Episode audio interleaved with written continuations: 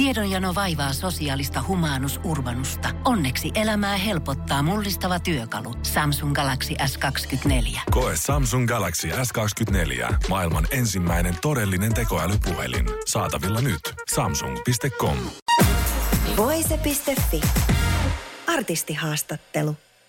Vuonna 1982 Hanoi Rocks julkaisi albumin Oriental Beat, joka on nyt vähän yli 40 vuoden jälkeen miksattu uudelleen. Ja olemme saaneet tänne studioon kunniavieraan itse Michael Monroe. Kiitos Michael, että suot meille aikasi. Oi kiitos, on kunnia olla täällä.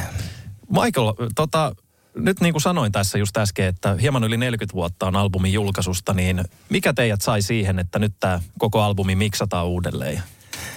No siis tätä albumiahan on niin kuin ollut haluttu miksata uudelleen sen jälkeen siitä lähtien, kun se oli julkaistiin aikanaan, koska se oli niin huonosti miksattu ja se oli sitä aikaa, kun ei vielä tiennyt kauhean paljon, ei ollut kokemusta. Niin kuin,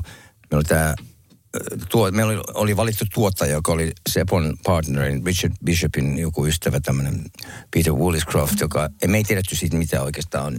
Kulti se oli ollut Sladen levyllä jotain assistant engineer, mutta okei, kai se on ok. No se siis äänitetty oli ihan okei, että ollaan, että meillähän oli raakamiksauksia kaseteilla, mitä me kuunneltiin ja mä lähtiin rundille, me oltiin kiertueella ja tämä jätkä ja sitten miksaan sitä yksin ja valitsi biisit listan ja kaikki. Sitten Seppo Vesterinen tuli yksi päivä, me oltiin jossain hotellissa Jyväskylästä, jossain niin keikkamatkalla, niin se toi hotellihuoneeseen turntable, tämmöisen levysoittimen ja se vinyylille prässätty jo, oli se levy.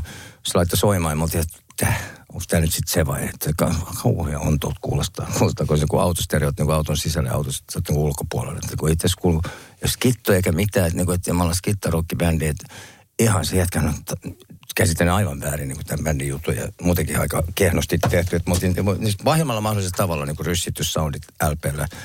No sitten vuosia kului ja sitten siinä vaiheessa, kun 90-luvun alussa Guns N' Roses julkaisi meidän Euroopan katalogin, sitten myös niiden Uzi Suicide-lafkalla Jenkeissä, niin eka kertaa, niin silloin mä ajattelin, että hei, nyt me miksataan uusiksi Oriental Beat, kun se tulee mukaan siihen tähän settiin, niin sitten me kuultiin, että suomalaiset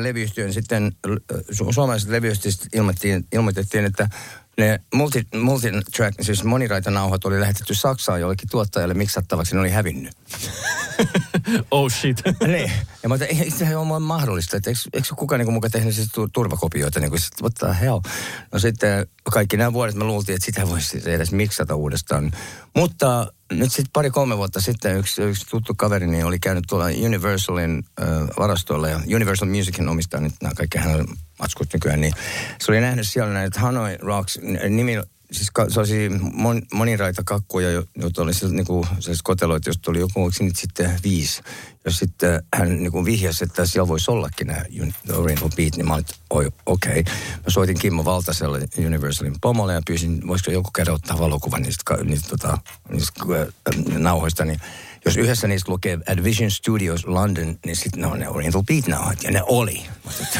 Wow! Nythän me voidaan miksata. Soitin Samillekin heti, shit man, nyt se voidaan tehdä, että oikeasti ne oli olemassa. Sen lisäksi myös löytyy niinku, 4 kelaa niinku, ihan sellaisia outtakeseen ekan LP:n sessioista ja mitä mä en edes tiennyt, on olemassa niin kuin siis ihan mielettömiä aarteita. Esimerkiksi me ollaan tehty versio Hurricanesin Ain't What You Do -biisistä sellainen omanlaisessa versio. Se oli äänitetty, että mä tiedän, onko semmoinenkin tehty ja jotain biisiä, mä en edes muistanut. Sitten kun mä kuulin, mä muistin, mä oon kirjoittanut ton silloin alkuvaiheessa, niin oli entikassa silloin kaiken maailman virityksiä. Sitten miksauksia niin kuin ekan LP-biisit, jotka kuulostaa paremmalta kuin itse LP:lle päätynyt versio, että Pretender ja noita ja sitten myös Oriental Beat LP:n niinku demoja. Tää levy sitten, no kuitenkin me sitten otettiin toi Petri Majuri tekemään ja hän laittoi sitten, ne digitoitiin ne nauhat ja sitten hän laittoi sen pöytään ja mä olin sitten pari päivää siellä tekee tuolla E-studiolla hänen kanssa säätämässä ja sitten Sami tuli mun kanssa parina päivänä sinne ja säädettiin lisää ja sitten päätettiin, ei mitään sampleja eikä äänitetty mitään uusiksi. Sieltä löytyi 4 biisin lauluraita. Siellä oli toinen lauluraita myös vaihtoehtona, joka löytyi sieltä niin esimerkiksi Oriental Beatissä, niin mä käytin, voisin sanoa melkein 3/3 siitä toisesta raidasta. Että siinäkin mielessä se tuottaja oli tehnyt vääriä valintoja. Esim. Oriental Beat biisin alussa on semmoinen huuto, mikä ei ole alkuperäisessä. Se löytyi sieltä, että hei, panna toi sinne. Ja se aivan, siis uskomattoman hienoa kitarointia. Siis nyt kuuluu, miten Andy ja Nasti soittaa kimpassa. ihan niin kuin siis Ronnie Wood, Keith Richards, weaving, siis kutomista niin kuin omalla levelillä, omalla tavallaan. Ja Andyn kuviot siinä Teen Angels Outsiders biisissä, niin ihan uskomattoman hienoa kitarointia, aivan omalaisensa bändi.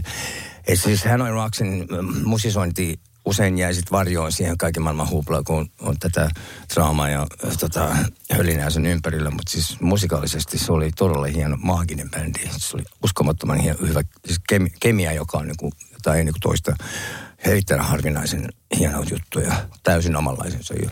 Joo, tässä muutama päivä sitten mä tein itse asiassa silleen, kun mä sain kuunnella tätä levyä hieman ennakkoa, että mä soitin vähän silleen vuorotellen, eli tätä vanhaa ja tätä uutta. Ja pakko sanoa, että siinä on aika paljon enemmän potkua nykyään, kun oli silloin 40 vuotta sitten. Joo. Ja niin kuin äsken sanoit, että olit sinä ja oli Sami siellä, niin... Joo, ja sitten Andykin tuli loppujen. Olin tästä juuri kysymässä, että oliko sitten muutkin mukaan. No eihän se nyt tietysti oli sitä, että ilman häntä sitten loppujen oli hyvä.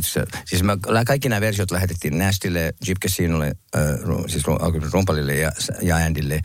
Ja sitten me oltiin siis Samin kanssa oltu pari kertaa. Sitten se olisi niinku tyssännyt siihen, ellei Andy olisi sitten tullut. Mä soitin sitten loppujen lopuksi Andylle, kun sillä oli taas jotain marinaa siitä. Niin mä sanoin, hei, nyt lähdetään nyt sitten sinne. Me oltiin nähty niinku 12 vuoteen, melkein 13 vuoteen sen jälkeen, kun tämä uudelleen syntynyt Hanoi pantiin haudalle lepoon. Niin että hei, nyt mennään sen studiolle, että kimpassa ja sitten saat sanoa, mikä sua häiritsee ja laitetaan ne kondikseen, mitä se, jos sulla on jotain iriksiä ja noin, niin se, no okei, sitä mä oon sanonut koko ajan. Okei. Me lähdin, sitten tavattiin ensimmäistä kertaa 2013 vuotta ja mentiin sitten Petri Majurin kanssa säätöön. Andy oli oikeastaan hyviä pointteja, oli muutamia tosi hyviä iriksiä siihen, että kohensi soundeja ja sitten tuli niinku, sit oli kaikki oli tyytyväisiä ja se on sitten siinä ja sitten masteroitiin ja sitten päätettiin, että pidetään sama kansi tai sama taggi, tämä hirveä kansi on niin karse, että se on hyvä. Se oli semmoinen harso tuossa on se niin kuin noin, tämä on Seppo Vesterisen kädenjälkiä tuossa. Oh, okay. Se on maalipurkki. Ja siinä on kyllä nuoruuden energia kansi täynnä. Joo, se on niin huono, että se on hyvä. Mutta sitten taas päätettiin, että laitetaan, siis alkuperäisessä kannessahan ei ollut muuta kuin Hanoi Rocks, Oriental Beat, sitten biisien nimet, eikä ole bändin jätkien nimiä listattu missään, että se oli korkeintaan tuottajan nimi ja sitten me päätettiin tuommoinen leima laittaa sitten 40th Anniversary, 21st Century Edition, The Real Mix, ei ainoastaan remix, vaan The Real Mix, se todellinen miksaus. Ja nyt 40 vuotta myöhemmin, pisin ja hitain albumiprojekti, mitä mä oon ikinä tehnyt, 40 vuotta ja nyt se on saanut sen soundit, jotka se ansaitsee. Niin, pidempi kuin Chinese Democracy, se oli vaan 10 vuotta. Niin siinäkin meni hetki jo. Yeah. Mites Michael nyt, kun miettii, että nämä raidat siis löytyy, pääsitte miksaamaan ja sitten... Kuuntelet 40 vuotta nuorempaa itseäsi. Minkälainen fiilis siitä tuli? No se on mieltön. Siis mä en funtsinut sen enempää, kun Sami Affa sanoi, että itse asiassa laulat hyvin tällä levyllä. Oikeasti, että en tiedä yhtään, mitä mä tein. Mä ihan niin kuin vaistomaisesti. Siinä on tietty juttunsa, että kyllä mä niin kuin nuorena siinä laulan ihan parhaani mukaan. Ja meillä oli silloin hyvä, mulla ja Andy oli hyvä semmoinen bugi silloin. Mä muistan siinä aikana, kun kadulla, kun minä ja Sami ja Nasti asuttiin kadulla ja Andy asui tyttöystävänsä luona, niin me vähän niin kuin Andy kanssa ajelehdittiin erille meidän, niin kuin meidän yhteys niin kuin vähän hävisi. Mutta sitten tähän aikaan, me oltiin sitten Lontoossa ja toka LP tekemässä, niin oli hienoja biisejä kaikki. Me oli tosi hyvä semmoinen yhteishenki silloin, oli hauskaa tehdä ja sitten tuli sitten ainoa biisi, mitä me ei koskettu, oli sitten loppujen lopuksi toi vika The Fallen Star. Siinähän on vaan pienoja lauluja. Se on niin kuin, siinä jotain maagista. Sitä se tuottajakaan ei onnistunut ryssimään. Mutta se vaan masteroitti se tuusiksi. Sehän oli ton James Gunnin tämä, mikä Peacemaker niin, joo. Koko biisi melkein tuli siinä mukaan. Mä olin, yes, koska se on ihan mieletön teos. Ja, siis Andyhän sävelsi joskus 14-vuotiaana. Se oli ihan niin kuin tajunanvirtaa tosta vaan ja...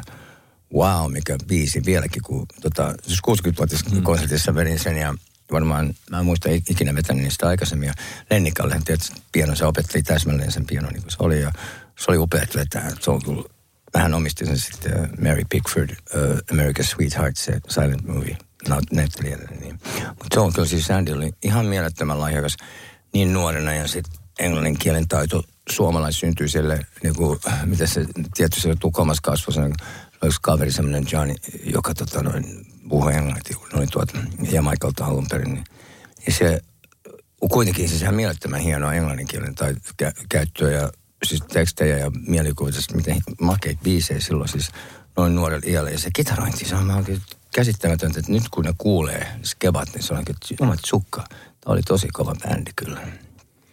Palatko sä Michael Monroe ylipäätään muuten vanhan tuotantosi pari ikinä? Kuunteletko, mitä siellä on tapahtunut tai mitä biisejä siellä on tehty? Tai muisteletko ylipäätään menneitä vai onko katse lähinnä koko ajan tulevaisuudessa? No katse on niin tässä hetkessä yleensä, mutta en mä nyt jaksa oikein.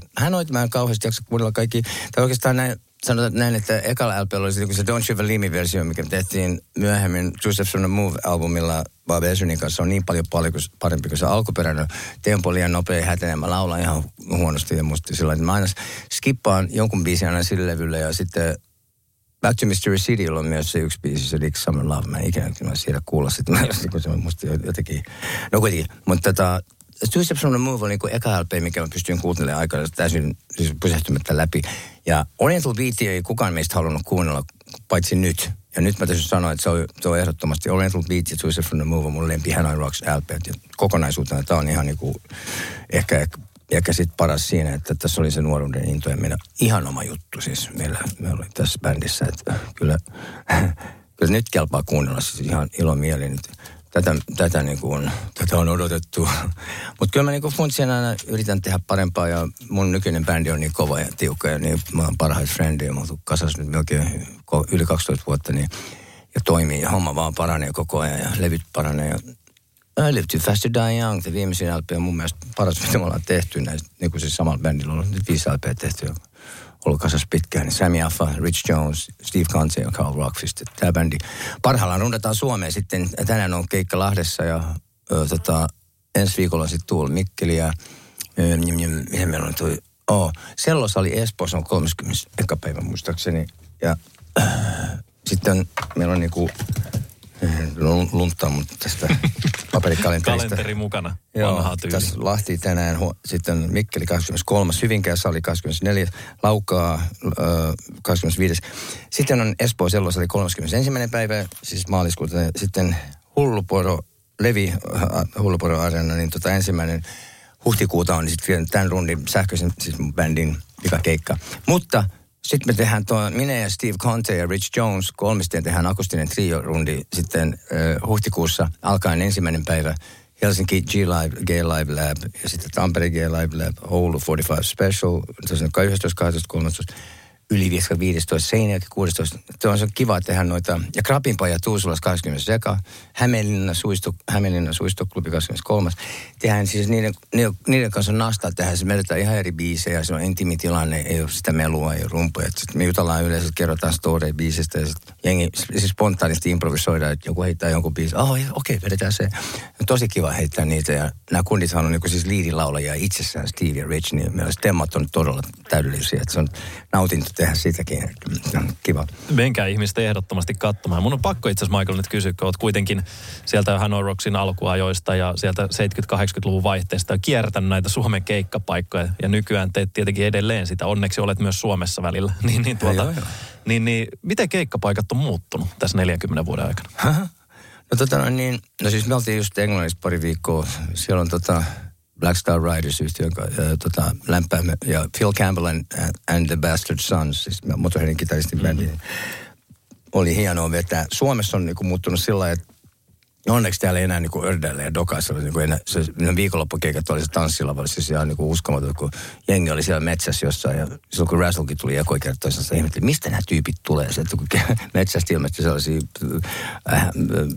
Nasty Suicide, Michael Monroe lookalikeja, niinku ihan niinku nakit kännissä, täysin niinku ympäri kännissä sinne keikkavalle. Katsoin dokaamassa metsässä ja tyyppi konttasi siellä ja heitti laattaa ja se oli joku ihan dorkaa touhu.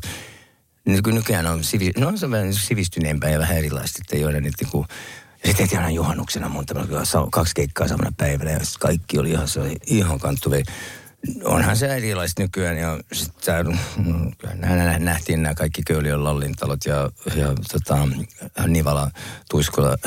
Legendaariset paikat niin kuin tarpeeksi monta kertaa. Mutta nykyään on kiva, just varsinkin kun on tosi, niin joku tämmöinen ihan niin kuin, kyllä järkevämpää touhuun nykyään on. Sitten kivampaa vettä, että jengi kuulee musta ja tajuu, mistä on kyse. Niin silloin jengi on niin pihalla, että en ole pystynyt siis varmaan keikkaa, siis kun muistaa, että on edes ollut keikalla. Että on se paljon järkiintynyt siinä mielessä, mutta No musiikki on sitten taas kehittynyt, miten se on kehittynyt omalla tavallaan. Mainittakoon muuten vielä, että mulla on tuossa 6. päivä huhtikuuta niin Vive Lu Rock-lehden palkintotilaisuus Lontoossa, niin siellä on toi Brian James, eli Lords of the New Churchin kitaristi, joka oli The Damned-yhtyeen Kanelpen kirjoittaja, sävelsi maailman ensimmäisen punk-biisin The New Rose.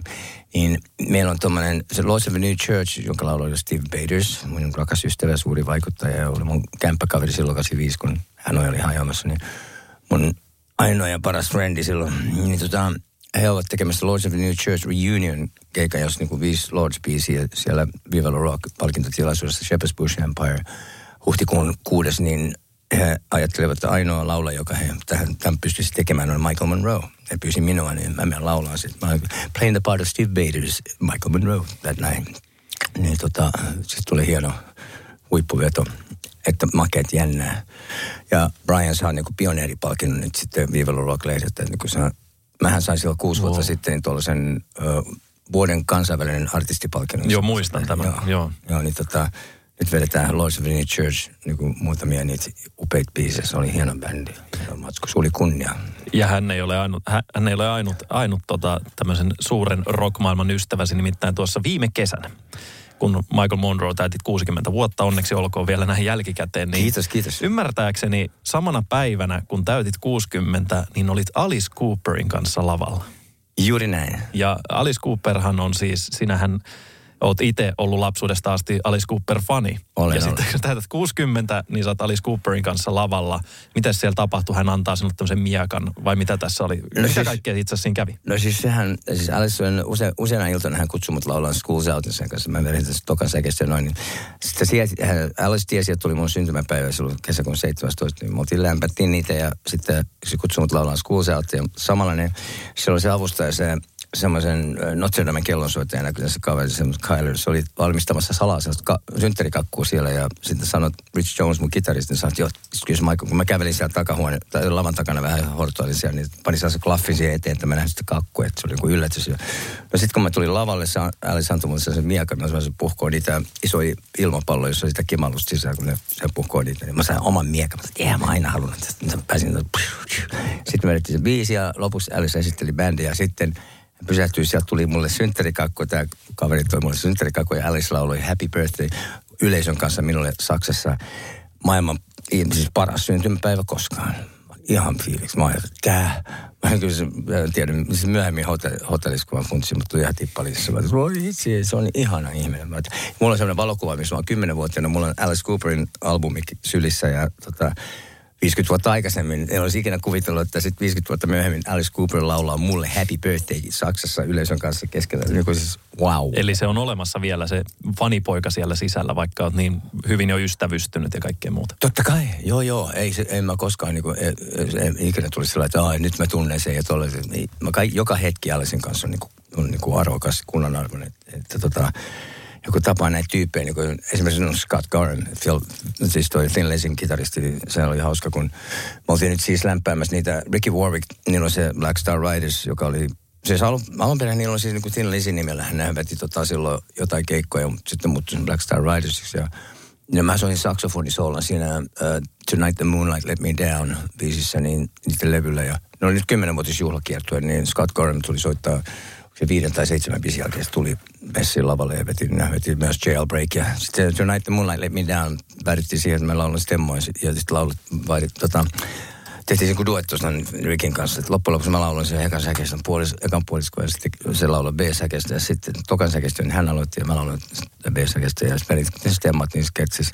Ja Phil Campbellin Bastard Sons, mä vedin sitten 2 vikaa keikkaa, oli Newcastle ja Lontoon, niin mä vedin niiden kanssa Born to Raise Hell -biisin, mä huuliharppuja ja sitten lauloin toka säkeistön, niin se oli, mä olin sitten viittämässä kaikkien meidänkäs loppujen lopuksi, niin mutta Scott Gorham, mieletön kitaristi, käsittämätön, ja se oli kyllä se oli nastaus, mä pitempäänkin tehdä niiden kanssa, se oli hauska. Ja hyvä, nämä 3 bändi, kaikki oli oma juttuunsa, erilaisia, mutta kuitenkin samaa, hyvä rock-musaa, oli hyvä yhdistelmä sillä lailla. Mutta Suomessa on, nyt on tää rundi ja Suomessa on kiva, meidän fanit ainakin on fiksuja ja nythän me ollaan sitten heitetty, uudet LP tulee, siis setissä on 6 biisiä nyt ja tämä Tavastian keikka oli kyllä tosi, kun laitettiin uusiksi koko settelistä, niin sitten Ja Hanoi-biiseihin myös lähtettiin nyt jonkun Boulevard Broken Dreams ja Back to Mystery City vaihteeksi. Niitä ei verty pitkään aikaa, niin toimii kuin häkä kyllä. Että tervetuloa keikalle, se pitää hauskaa ja hyvää musaa ja hyvää vibaa. Ja mä oon Michael Monroe ymmärtänyt siis, että kun oot ollut monessa eri kokoonpanossa musiikkiurasi aikana, niin jossain vaiheessa sanoit, että nykyään tämä Michael Monroe-bändi on se bändi, josta sinä olet aina haaveillut. Musta se oli aika makeasti sanottu. Joo. Mä oon niin bändi orientoitunut ja aina halunnut niin bänditilannetta ja vaikka bändin nimi on Michael Monroe, niin tää oikeasti toimii enemmän kuin esimerkiksi tämä uudelleen syntyneen Hanoi oli niin kuin mä ja Andy ja muut jätkät. Niin tämä on niin kuin oikeasti bänditilanne. Mä oon luonut sen tarkoituksella ja silloin on reilu kaikkia kohtaa. Kaikilla on hyvä fiilis tehdä, kun kaikki niin kuin ollaan osa tätä itse. Ja se on niin kuin, ei tällaista niin kuin löydy toista. Kyllä tämä on niin kuin siis kemia ja kaikki on niin kivoja ja meillä on niin kuin parhaat frendejä. Meillä on tosi hauskaa yhdessä. Ja parempi jollakin, kun asuu tuo tien päällä. Mä asuttiin nytkin bussissa toi englanninkielto. Niin meillä on nastaa kimpassa ja on tuon Samin kanssa. Mä oon tultu niinku veriveliä pikkupajasta asti, mutta meillä on niin hyvä viba ja sitähän ei voi teeskennellä, että se niinku kuultaa läpi sit soitos lavalla, livenä ja sit jälevyllä ja kaikki.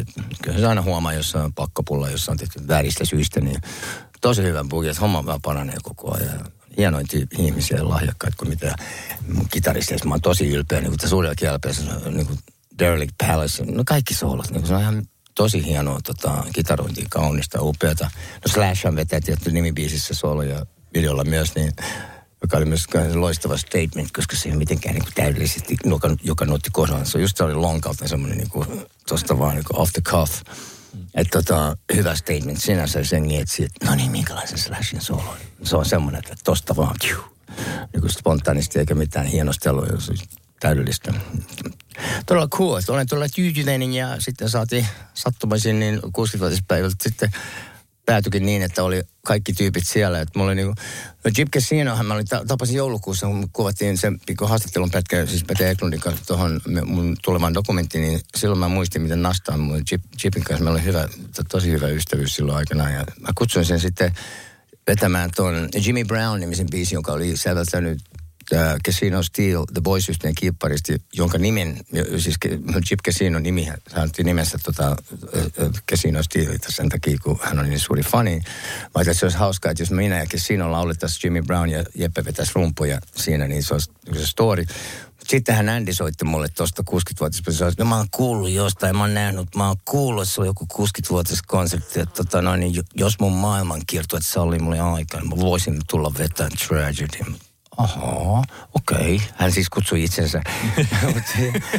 Mites muutenkaan, niin. Ja sitten mä funtsin, että wait a minute. Ja siis Jeppe on siellä, sitten se on Sami Nast, mutta tämä Demolition 23 reunion, hän tuli siitä, kun Jimmy Clark, alkuperäinen rumpali, hän sanoi, että hän on tullut katsoa, hän haluaa nähdä vaan tämän keikan, ja sitten niin vaimonsa kanssa tulla Suomeen silloin, ja sitten mä ajattelin, että hei, jos sä tulet tänne, niin hitto. Nasti on siellä, Sami, vedetään Demolition 23 reunion, tietysti niin kuin lämpäribändiksi. Sitten okei, cool, yeah, let's kick ass, you know, all that. Sitten kuitenkin hän on Lars Ulrichin, Metallican rumputeknikko, niin niillä tuli joku keikka sitten New Yorkissa, sitten Jimmy ei päässytkään.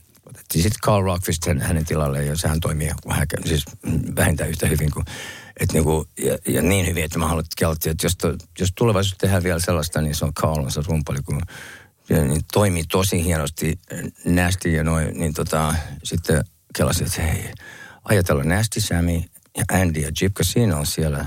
Sitten me voitaisiin vetää niin kuin alkuperäisessä kokoonpanossa, että se olisi jännä ja nastaa. Että se niin kuin tapahtuu vähän itsestään sillä, että vuosi sitten, silloin kun me oltiin joulukuussakin tuolla Tukkamassa, niin Jeppe oli siellä, se puhuisin haastattelussa, että kyllähän toivoisin, että jonain päivänä niin Michael ja Andy voisi niin kuin jotenkin siis olla niin kuin olemaan niinku kavereita ja sitten niinku kimpasta ja jotain se sellaista toivoskeli. Ei ollut hajukaan sitten, että niinku tulee tämmöinen, että sehän oli ihan, Jeppe ensinnäkin ollut soittanut rumpuja 40 vuoteen, niinku siis ollut katsonutkaan rumpuja, että se oli aika rohkea.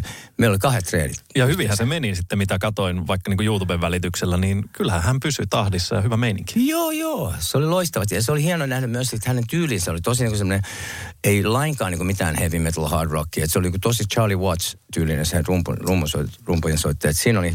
Se oli hienoa myös silloin, kun Hanoi oli se oli tosi, siis täysin erilainen rumpalin verrattuna Razzlin tai kenen tahansa tämän tyylisen niin kuin hard rock musaa, niin se oli niin kuin todella Se oli Charlie Wattsia paljon siinä, että se oli makea. Se oli tosi coolia soittaa sen. Jos tähän loppuu vielä Michael Monroe. Tänään siis on julkaistu Oriental Beatin uudelleen miksattu versio. Käykää kuuntelemassa, ostakaa levy. Kyseessä on aika huikea teos verrattuna varsinkin tähän 40 vuotta vanhaan. Nimittäin nyt on soundit kohdillaan. Joo, mutta se vielä, kulttuuriteko. Kulttuuriteko. Ja se mikä mua kiinnostaa nyt tässä, että kun oli tää sun 60-vuotisjuhlakeikka. Soitit siellä Demolition 23 kanssa, soitit Hanoi Rocksin kanssa. Mun vanha solmasku, uutta solmasku. Just näin. Kaikki mun nykyisen bändin versio. Kyllä. Dragon, oli Ginger Wildheart ja kaikki oli... Ja teillä on Michael Monroe-bändin kanssa tosi kova buukia päällä, paljon keikkoja, uutta musiikkia tuli viime heinäkuussa, kuten kerroit, varmasti on tulossa tulevaisuudessakin. Mutta ootteko te miettinyt, nyt tietenkin tuolla koko sosiaalinen media ja nettimaailma räjähti tästä sun synttärikeikasta, niin ootko miettinyt, että vieläkö tekisi joko Hanoi Rocksin kanssa tai Demolition 23 kanssa jonkun yhden keikan joskus? Demolition 23, se olisi houkutteleva, koska se oli yllättävän kova veto. Ja useat ihmiset on sanonut, että se oli niiden lempariosuus siitä 60-vuotias keikasta. Että se oli aika kova niin nyrkillä naamaa. Niin voisi sanoa myös, että kulttuuriteko. No niinpä juuri, joo. Sekin tuli ihan sellainen luonnostaan. Niin Demolition 23, sitä voisi tehdä lisää. Sitä voisi tehdä muutaman keikan. Että, niin katsotaanpa, miten tässä käy. Katsotaan, miten käy. Kiitos Michael Monroe. Kiitos paljon. Yes. Moi moi. Voise.fi. Aikasi arvoista viihdettä. Tiedonjano vaivaa sosiaalista humanus-urbanusta. Onneksi elämää helpottaa mullistava työkalu. Samsung Galaxy S24. Koe Samsung Galaxy S24. Maailman ensimmäinen todellinen tekoälypuhelin. Saatavilla nyt. Samsung.com.